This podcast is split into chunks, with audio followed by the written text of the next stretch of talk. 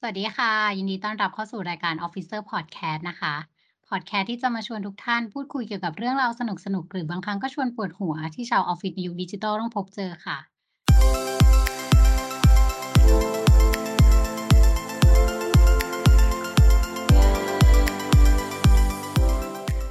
และในวันนี้นะคะ host ของรายการนะคะ ก็คือแอนอภิสดาค่ะ แล้วก็มีจัมป์เมธีด้วยครับ แล้วก็ไอซ์อลิสาค่ะ ค่ะ วันนี้หลายท่านอาจจะแปลกใจนะคะ ว่าทำไมรูปแบบการแนะนำตัวของพวกเราถึงเปลี่ยนไป การเข้ารายการของพวกเรามีการขานชื่อด้วยว่าใครเป็น host และใครมาร่วมพูดคุยกับเรา อ่า ทั้งหมดนี้นะคะ ก็จะเกี่ยวข้องกับหัวข้อที่เราจะพูดคุยกันในวันนี้นั่นก็คือการประชุมออนไลน์นั่นเองค่ะ ซึ่งหัวข้อในวันนี้นะคะ ก็จะได้พี่จัมป์กับไอซ์มาร่วมพูดคุยกับเรา ในฐานะที่เป็นชาวออฟฟิศที่ยังอยู่ในช่วง work from home เป็นไงบ้างคะทั้งคู่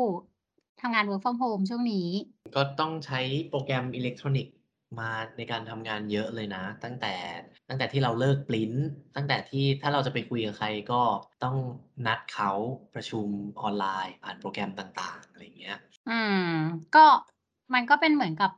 การเปลี่ยนแปลงกระทันหันนะเนาะตั้งแต่มีโรคระบาดมา ไอซ์เป็นไงบ้างคะการทำงานออนไลน์ในช่วงนี้ ถ้าพูดในช่วงนี้ใช่ไหมคะ ก็เริ่มจะชินแล้วแหละ ปีเนี้ยเนาะก็เริ่มชินกับระบบมากขึ้น มีการทำที่เป็นเขาเรียกว่าไงมีการวางแผนในการทำงานออนไลน์มากขึ้น ถ้าเทียบกับปีที่แล้วอย่างเงี้ย ที่เรายังแบบ โอ้แบบอะไรเนี่ยประชุมออนไลน์ เราจะรู้สึกแบบ suffer นิดนึงอึดอัดนิดนึงเนาะกับการประชุมที่แบบเปลี่ยนแปลงไปหลังจากที่โควิดมันเข้ามาเนี่ยใช่ เพราะว่ามันเป็นสำหรับแอนนะแอนรู้สึกว่ามันเป็นช่วงเวลาที่มันปรับปรับมากๆอะในช่วงเวลานั้นอะที่เรารู้สึกเหมือนกันเลยก็คือ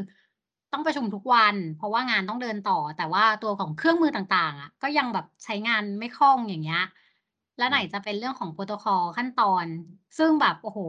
เราต้องเรียนรู้ในระยะเวลาอันแบบสั้นมาก แล้วก็มีเรื่องของข้อแนะนำต่างๆ กฎหมายต่างๆ ที่เราต้องรู้อย่างเงี้ย อันเนี้ยเป็นสิ่งที่พอเรามานั่งย้อนกลับไปก็ เออ เราได้เรียนรู้กับสิ่งพวกเนี้ยเยอะมาก จนอยากที่จะมาแบ่งปันความรู้ให้กับผู้ฟังทุกท่านเนาะว่าถ้าสมมุติว่า จะต้องมีการประชุมออนไลน์เนี่ย สิ่งที่ควรทำหรือมันไม่ควรทำหรือว่าสิ่งที่ต้องปฏิบัติตามกฎหมายเนี่ยมันมีอะไรบ้าง ซึ่งวันนี้ก็เป็นโอกาสอันดีมากเลย เราก็จะมาชวนพี่จ้ำกับไอซ์มาพูดคุยกันอ่าเริ่มจากพี่จ้ำก่อนละกันพี่จ้ำมีแบบอุปกรณ์หรือช่องทางอะไรที่ใช้ในการแบบทำงานการประชุมออนไลน์ในปัจจุบันไหมคะ อืมเยอะเลย จริง ๆก็คือมันก็เป็น หลาย ๆ อย่างก็เป็นสิ่งที่เราใช้ในชีวิตประจำวันเนาะการประชุมไม่ว่าจะเป็นการผ่านโปรแกรมแชตหรือว่าการที่เราประชุมด้วย video conference อะไรอย่างเงี้ยอันเนี้ยก็คือต้องใช้ทำทำแบบตั้งแต่ประชุมทีมเพื่อทำงานกันภายในองค์กรจนถึงประชุมกับคนนอก แล้วก็มีการประชุม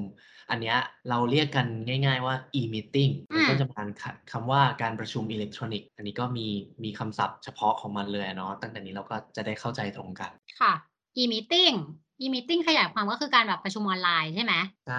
อืมแทบจะแบบเราเราเข้าใจว่าแทบมันไม่มันแทบจะเป็นทั่วโลกเลยอะที่ตอนเนี้ยต้องประชุมกันออนไลน์อะอย่างพี่จ้ำอย่างเงี้ยเคยไปทำงานที่แบบต้องไปประชุมที่ต่างประเทศอย่างเงี้ยหลายประเทศก็เปลี่ยนเป็นการประชุมที่พอมันเป็นระหว่างองค์กรอย่างเงี้ยก็ต้องใช้ช่องทางออนไลน์มากขึ้นถูกไหมคะ?ใช่ แล้วนัดกันก็ชอบเป็น อันนี้ก็แอบบ่นว่าเป็นเวลาที่แบบไม่ไม่เหมาะกับ ประเทศไทยเท่าไรอะไรอย่างเงี้ย อ๋อ เออ ใช่ๆๆเพราะปกติถ้าไปประชุมที่ประเทศนั้นๆเลยอะมันก็ยังแบบมีเวลานอนมีเวลาอะไรที่มันตามเวลาไทม์โซนนั้นใช่ไหม?ใช่อาแล้วไอซ์อะอุปกรณ์ต่างๆ โอเคหรือยัง?เข้ามือเข้าไม้เข้ามือหรือยัง?อืมเพราะค่เห็นว่าะไอซ์อะคือไอซ์มีสอนออนไลน์ด้วยถูกไหม?อาใช่ค่ะ ก็ประชุมกับคนนอกบ่อยเนาะก็จะมี e-meeting เนี่ยค่อนข้าง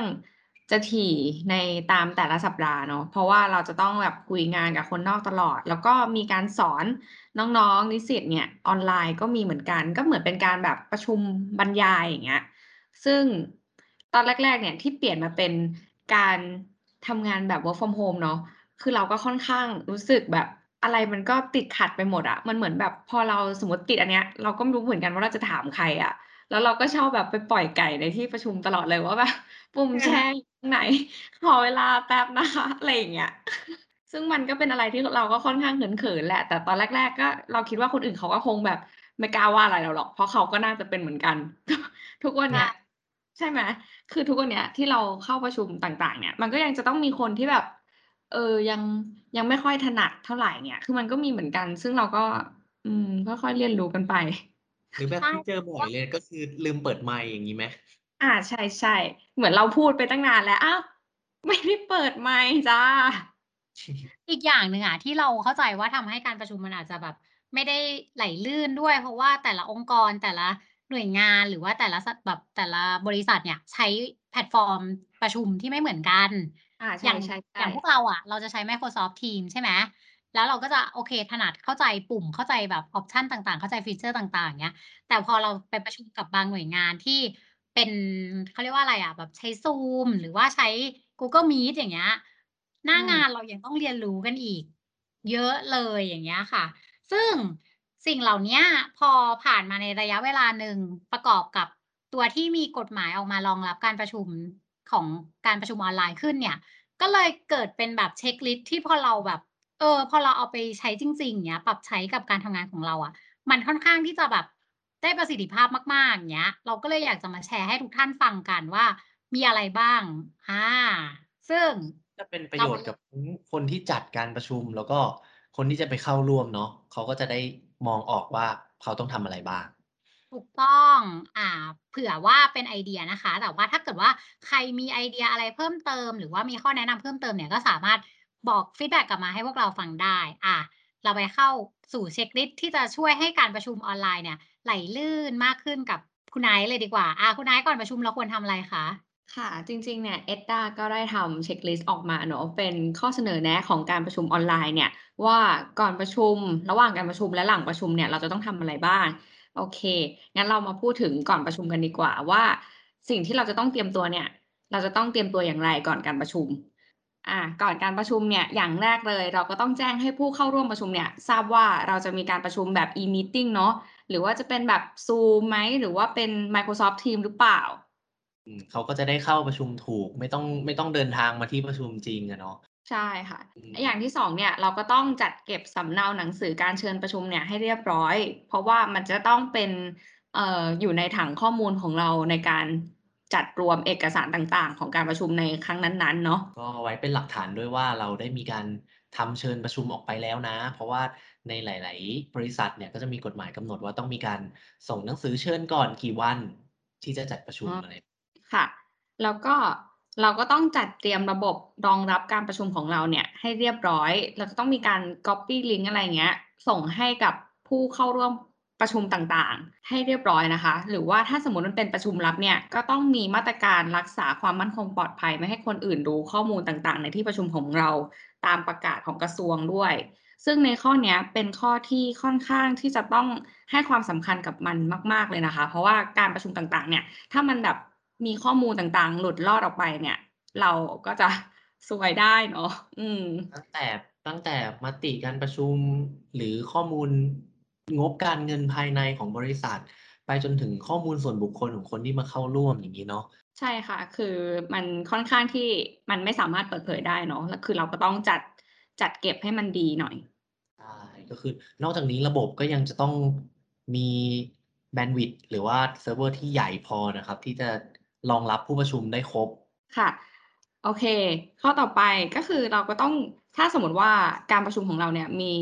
ระบบขัดข้องต่างๆเงี้ย เราก็ควรที่จะตัดจัดเตรียมช่องทางสำรองเอาไว้ด้วย เพราะว่าส่วนใหญ่แล้วเนี่ย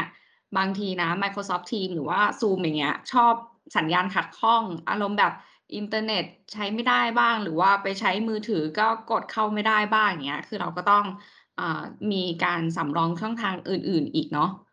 แล้วก็คือจริงๆอะเวลาเราประชุมใหญ่ ๆ อย่างเงี้ยค่ะ มันจะต้องมีคนคนหนึ่งเนี่ยคอยรับแจ้งเหตุขัดข้องเนาะเพราะว่าเวลาที่ผู้เข้าประชุมเนี่ยเขามีปัญหาเนี่ยเขาจะได้ไปแจ้งได้ถูกคน ไม่มาแจ้งทกลางที่ประชุมอะไรเงี้ยมันจะทำให้ interrupt กับการประชุมได้ อ๋อถ้าแจ้งถูกคนเขาก็จะได้บอกได้ว่า ถ้าเป็นอย่างงี้ต้องกดตรงนี้หรือทำยังไง ใช่ค่ะ แล้วก็ถ้าสมมุติว่าในการประชุมของเราเนี่ยจะต้องมีการโหวตหรือการลงคะแนนต่างๆเงี้ยก็ต้องจัดเตรียมช่องทางวิธีการลงคะแนนให้เรียบร้อย หรืออาจจะเป็นลิงก์อย่างเงี้ยหรือว่าจะเป็นการโหวตให้ในที่ประชุมเลย คือเราจะต้องพูดให้เขาเอ่อเข้าใจก่อนว่าเราจะใช้วิธีอะไรในการลงคะแนนเนาะค่ะ ก็ ถ้าเกิดที่ฟังมาเนี่ยมันก็เหมือนการจัดเตรียมประชุมแบบปกติทั่วไป ที่เราจัดประชุมกันที่สำนักงาน หรือว่าประชุมที่โรงแรมที่ต่างๆ สถานที่ต่างๆ ที่เราเซตไว้ถูกไหมไอซ์?แล้วก็ก็คือ1ก็คือเราต้องแจ้งให้กับผู้เข้าร่วมประชุมทราบแหละเนาะว่าจะประชุมอะไร แล้วก็ประชุมช่องทางไหน วิธีการจัดเก็บข้อมูลมีอะไร แล้วก็เผื่อกรณีฉุกเฉินขึ้นมา ไม่สามารถใช้งานช่องทางใด ๆ ได้จะต้องติดต่อกับใครถูกไหมคะ?ใช่ค่ะ อ่า แล้วถ้าเกิดเราเตรียมจัดประชุมเรียบร้อยแล้ว ถึงวันที่ประชุมจริง ๆ เนี่ย มีข้อที่ควรปฏิบัติแบบไหนมั่งคะพี่จำ?ก็มี3ขั้นตอนที่จะต้องทำในระหว่างการประชุมเนาะพอสมมุติว่าพอทุกคนเข้ามาในห้องการประชุมอิเล็กทรอนิกส์ของเราได้แล้ว ขั้นแรกก็คือเราจะต้องให้ผู้เข้าร่วมประชุมเนี่ยแสดงตนก่อน เพราะว่าบางทีเขาอาจจะไม่ได้ใช้ชื่อหรือรูป ที่บ่งบอกได้ว่าเป็นตัวตนของเขา เพราะฉะนั้นหลาย ๆ ที่ก็เลยนิยมที่จะให้เปิดกล้อง แล้วก็พูดชื่อของตัวเอง หรืออาจจะรวมถึงตำแหน่งอะไรอย่างเงี้ยในที่ประชุมด้วย อันนี้คืออันที่1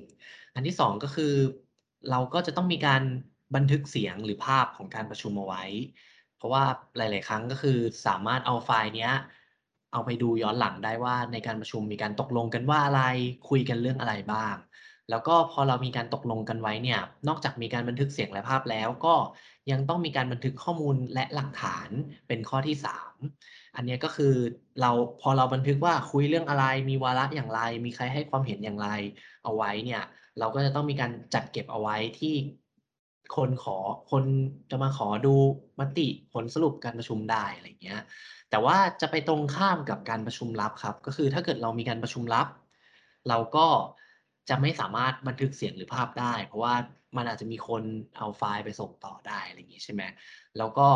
ต้องแน่ใจว่าในเรื่องที่ประชุมกันนะจะถูกจำกัดโดยแค่คนกลุ่มที่ได้รับอนุญาตเท่านั้น ไม่ใช่ว่าใครก็ตามที่เห็นลิงก์นี้แล้วก็อยากจะเข้ามาก็เข้ามาได้เลยอะไรอย่างเงี้ยก็เหมือนกับเวลาเราประชุมกันในห้องจริง ๆ เนี่ย เราก็ต้องเลือกที่ห้องห้องที่มันปิดหน่อยเก็บเสียงหน่อยอะไรอย่างเงี้ยไม่ใช่ว่าใครก็มาฟังเรื่องที่เราประชุมลับได้ อาที่ฟังมาเนี่ยมันก็เหมือนกับว่า พอเราทำหนังสือเชิญไปแล้ว พอเรามีประชุมกันขึ้นมาจริง ๆ เนี่ย ก่อนเข้าร่วมประชุมให้ทุกคนยืนยันตัวเหมือนที่เราแบบเปิดรายการมาเนาะมีการแนะนำตัวว่ามีใครอยู่ในที่ประชุมบ้าง จะมีการบันทึกภาพและเสียงเนี่ยก็ต้องแจ้งให้ทราบอีกทีหนึ่งว่าโอเค เราจะเริ่มบันทึกภาพและเสียงแล้วถูกไหมคะ?ใช่อ่า ซึ่งตรงเนี้ยมันจะมีข้อระวังนิดหนึ่งที่เราอาจจะพบเห็นกันบ่อยๆ เพราะว่า เราแบบช่วงแรก ๆ ที่ work from home อะ เราก็จะตื่นเต้นกับการได้ประชุมออนไลน์ใช่ไหม ก็จะมีแบบการถ่ายภาพอัปเดตว่าแบบ เฮ้ย ฉัน work from home แล้ว ฉันต้องประชุมออนไลน์ลงในสื่อแบบ social ต่าง ๆ ของเรา อย่างเงี้ย ไม่ว่าจะเป็นแบบ IG Story หรือว่าในเฟซบุ๊ก อย่างเงี้ยค่ะ ซึ่งสิ่งพวกเนี้ยไม่ควรที่จะทำ ถูกไหมคะพี่จำ?ใช่ เพราะว่าบางครั้งการประชุมเนี่ย อาจจะมีทั้งรายละเอียดของชื่อของคนที่เข้าร่วมประชุม มีหน้าเขาอยู่ หรือแม้กระทั่ง เอกสารของการประชุมที่ใช้ share screen อยู่อะไรอย่างเงี้ย อืม คือถ้าเป็นไปได้เราก็ไม่ควรที่จะถ่ายแบบ การทำงานต่างๆ อะไรอย่างเงี้ย ลงใน social เนาะ เพราะว่ามันมีข้อมูลของการที่เป็นแบบชั้นความลับต่างๆ อยู่ด้วย รวมทั้งข้อมูลส่วนบุคคลของคนอื่นอยู่ด้วยอย่างเงี้ย ก็ยังไงก็ต้องระวังนะคะจำไว้ว่าถ้าเราจะเอาอะไรก็ตามที่เกี่ยวกับการประชุมออนไลน์ไปลง social เนี่ย ต้องมีการขออนุญาตก่อน อ่า อย่าคิดว่าแบบเออถ่ายรูปอัปเดตอะไรอย่างเงี้ยมันไม่เป็นอะไร จริง ๆ ตรงเนี้ยเป็น concern ที่เราเห็นทุกคนทำกันเยอะมากเลย ก็อยากจะแนะนำนิดเล็ก ๆ น้อยๆไว้นะคะอาพอเราประชุมเสร็จเรียบร้อยแล้วเนี่ย หลังการประชุมมีอะไรที่เราต้องทำอีกไหมคะ?ค่ะ ในหลังการประชุมเนี่ยสิ่งหนึ่งเลยเนี่ยที่เราจะต้องทำอย่างแน่นอน ไม่ว่าจะเป็นออฟไลน์หรือออนไลน์ประชุมเนี่ยก็คือ จัดทำรายงานการประชุมเนาะเพื่อบอกว่าในการประชุมครั้งนี้วาระเรามีอะไรบ้าง แล้วก็แต่ละวาระเนี่ยมีการพิจารณาออกมาเป็นอย่างไร อันนี้คือเราก็ต้องจดประชุมให้เรียบร้อยนะคะแล้วข้อ 2 เลยเนี่ยนอกจากสิ่งต่างๆที่เราทำมาเนี่ยตั้งแต่ก่อนเริ่มประชุม ระหว่างการประชุมเนี่ยเราก็ต้องจัดเก็บข้อมูลต่างๆ หรือหลักฐานต่างๆเนี่ยให้เรียบร้อย อย่างเช่นจำนวนผู้เข้าประชุมมีใครบ้าง ชื่อของเข้าชื่อของคนที่เข้าประชุมมีใครบ้าง วิธีการลงคะแนนต่างๆ ถ้าในที่ประชุมนั้นให้โหวตนะคะ หรือว่ามีเหตุขัดข้องอะไรบ้างที่เกิดขึ้นระหว่างการประชุม ประมาณนี้ก็คือเราก็ควรจะจัดเก็บข้อมูลต่างๆ ให้เรียบร้อย แล้วก็อย่างที่3นะคะ ถ้าสมมติว่าการประชุมเนี้ยเป็นการจัดของ vendor ของเราเงี้ย เราก็ต้องขอบันทึกการประชุมของเขาเนี่ยภายใน 7 วันนะคะ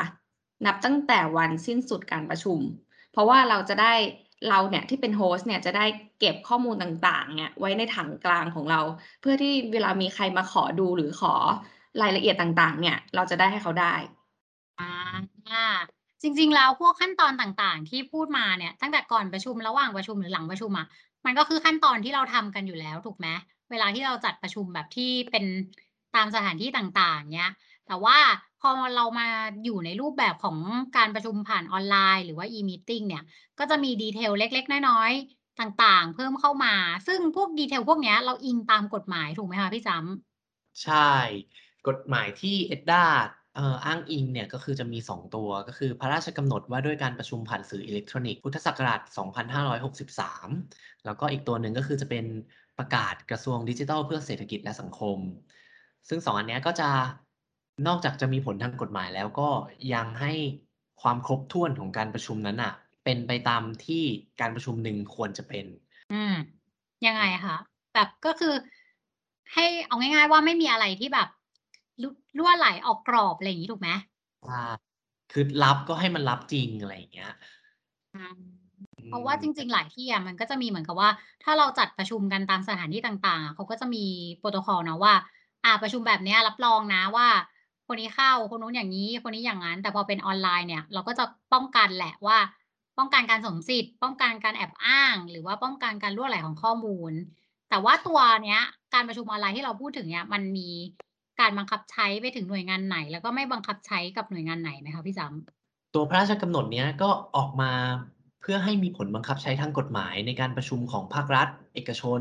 หรือแม้กระทั่งบริษัทจำกัดมหาชนใหญ่ ๆ คือเนื่องจากที่ประเทศไทยเราอะไม่ได้เกิดโรคระบาดแบบเนี้ยมาเป็นเวลานานแล้ว แต่ว่าพอกลับมาเกิดโรคระบาด แล้วกฎหมายหลาย ๆ ตัวของเรายัง บอกว่าคุณจำเป็นจะต้องมีการประชุมผู้ถือหุ้นประจำปีนะ อะไรเงี้ย ก็ทำให้เรามีพระราชกำหนดฉบับนี้ออกมา เพื่อให้บริษัทห้างร้าน หรือแม้กระทั่งหน่วยงานของรัฐ สามารถเอาการประชุมเนี่ยของเขาเนี่ยไปใช้แล้วมีผลทางกฎหมายได้ แต่ว่ากฎหมายก็ยังเว้นไว้ให้การประชุมในรัฐสภาของสมาชิกผู้แทนราษฎร แล้วก็สมาชิกวุฒิสภานะครับ แล้วก็ยังเว้นเรื่องของการประชุมที่ศาลเนี่ยจะจัดทำคำพิพากษา เพราะว่าศาลจะต้องมีการปรึกษาหารือที่มีโพรโตคอลต่างออกไป แล้วก็ยังเว้นในส่วนของการดำเนินการกระบวนการจัดซื้อจัดจ้างที่อาจจะต้องการความโปร่งใส แล้วก็มีกระบวนการที่ มีการกำหนดในกฎหมายฉบับอื่น ๆ เอาไว้ ทำให้เรายังไม่สามารถที่จะใช้การประชุมอิเล็กทรอนิกส์ กับกระบวนการจัดซื้อจัดจ้างได้ แต่ถ้าเกิดในกรณีที่เราจัดซื้อจัดจ้างไปแล้ว เราก็อยากจะให้ผู้รับจ้างเนี่ยเข้ามารายงานความคืบหน้า ก็สามารถทำได้ครับ ผ่านการทำ e-meeting ได้ แล้วก็ข้อสุดท้ายก็คือกฎหมายยังเว้นไว้ให้ในกระทรวงต่างๆ ที่อาจจะมีลักษณะเชิงเทคนิคที่ต่างกันออกไป เช่น กระทรวงพาณิชย์ กระทรวงกลาโหม กระทรวงมหาดไทยก็อาจจะมีข้อกำหนดอื่น ๆ ที่ที่บอกได้ว่า เออ ประชุมอิเล็กทรอนิกส์แบบเนี้ยมันทำให้การประชุมของฉันน่ะมันยังไม่มีประสิทธิผลมากพออะไรอย่างเงี้ย ก็ให้กระทรวงมีอำนาจในการกำหนดตรงนั้นไว้ได้ด้วยอาเป็นอย่างงี้นี่เอง แต่จริง ๆ แล้วก็ถ้าเกิดว่าพูดถึงการประชุมแบบที่เราพูดมาเนี่ย มันก็อาจจะดูเป็นแบบการประชุมที่เป็นทางการเนาะการประชุมแบบที่ต้องมีการตัดสินใจร่วมกันการประชุมใหญ่ๆเนี่ย โพรโตคอลพวกเนี้ยคือเราอะลองใช้กันมาแล้ว แล้วเรารู้สึกว่าเออมันแบบมันได้ผลมันทำให้การประชุมออนไลน์ แล้วก็การดำเนินงานของเราเนี่ยไหลลื่นไปได้ ก็เริ่มจะชินแล้วชินไหมคะ?ชินหรือยังกับการประชุมออนไลน์?ชินกับการตื่นสายไม่ต้องเดินทางเออจริง ๆ ถ้าพูดถึงข้อดีของ work from home อะมันก็คือการที่เราแบบประหยัดเวลาที่จะต้องไปเสียเวลาอยู่บนท้องถนนอย่างเงี้ยใช่แล้วก็ได้ทำงานเลยถูกไหม?ประหยัดค่าเสื้อผ้าด้วยเปล่าคะ? ก็ประหยัดได้หลายอย่าง แต่ก็จะเปลืองค่าไฟ อ๋อใช่คแต่จริ่งะๆมีที่พี่ที่ทำงานเขาพูดอยู่นะก็คือแบบว่าหลังจากซื้อโปรแกรมต่างๆ มาเนี่ย มี work from home เนี่ยแหละ ที่ดูใช้ได้คุ้มค่าเงินที่สุดเออใช่เพราะว่าจริง ๆ ตัวอุปกรณ์ต่างๆอะเข้าใจว่ามันมีอยู่แล้วแหละ แต่ว่าพอเราแบบอยู่ที่ทำงานอะเราก็เลยแบบอาศัยความแบบสะดวกของเราอะเดินไปคุยเดินไปพูดแบบ ถามเลยพรินต์เลยอะไรอย่างเงี้ย แต่พอต้องมาแบบทำงานผ่านออนไลน์อะก็ต้องใช้อุปกรณ์อย่างงี้ให้เป็นอย่างเงี้ยค่ะอแต่ืถ้าเป็นมไปได้ก็ยังอยากกลับไปทำงานอยู่อะอยากไหม?ก็ถ้าเปก็็นดีนะคะผลัดๆกันไปวแบบไปสำนักงานบ้างอยู่บ้านบ้าง ก็ก็ดีนะ เออใช่ เพราะว่าจริง ๆ แบบพอเราได้ work from home บางครั้งอะเราแบบเปลี่ยนมุมทำงานได้อย่างเงี้ย ก็ช่วยเรื่องความคิดสร้างสรรค์ได้อีกเหมือนกันอย่างเงี้ยค่ะ ก็ วันนี้เราก็มีข้อเสนอแนะเกี่ยวกับการประชุมออนไลน์มาให้เพื่อนๆผู้ฟังทุกท่านนะคะ ได้ลองเอาไปปรับใช้ดู ถ้าเกิดว่าอันไหนใช้แล้วได้ผลก็ feedback กลับมาให้พวกเราทราบด้วยนะคะ หรือว่าถ้าใครมีข้อเสนอแนะเพิ่มเติมเนี่ย ก็สามารถแนะนำเรามาได้ที่เฟซบุ๊กแฟนเพจ ETDA Thailand นะคะ หรือว่าที่เว็บไซต์ www.etda.or.th นะคะ ในนั้นเนี่ยก็จะมี ข้อมูลต่างๆ มากมายรวมถึงข้อมูลที่เราพูดคุยกันในวันเนี้ยได้อ่านในฉบับเต็มให้ด้วยนะคะ แล้วก็ต่อไปเนี่ยพอดแคสต์ของเราเนี่ยจะพูดถึงเรื่องราวชาวออฟฟิศในแง่มุมไหนที่เกี่ยวกับเครื่องมืออุปกรณ์ การที่จะต้องปรับเปลี่ยนไปสู่สังคมดิจิทัลเนี่ย ก็อย่าลืมติดตามรับฟังพอดแคสต์ของช่อง Byte by Byte เราด้วยนะคะสำหรับวันนี้สวัสดีค่ะ สวัสดีครับ สวัสดีค่ะ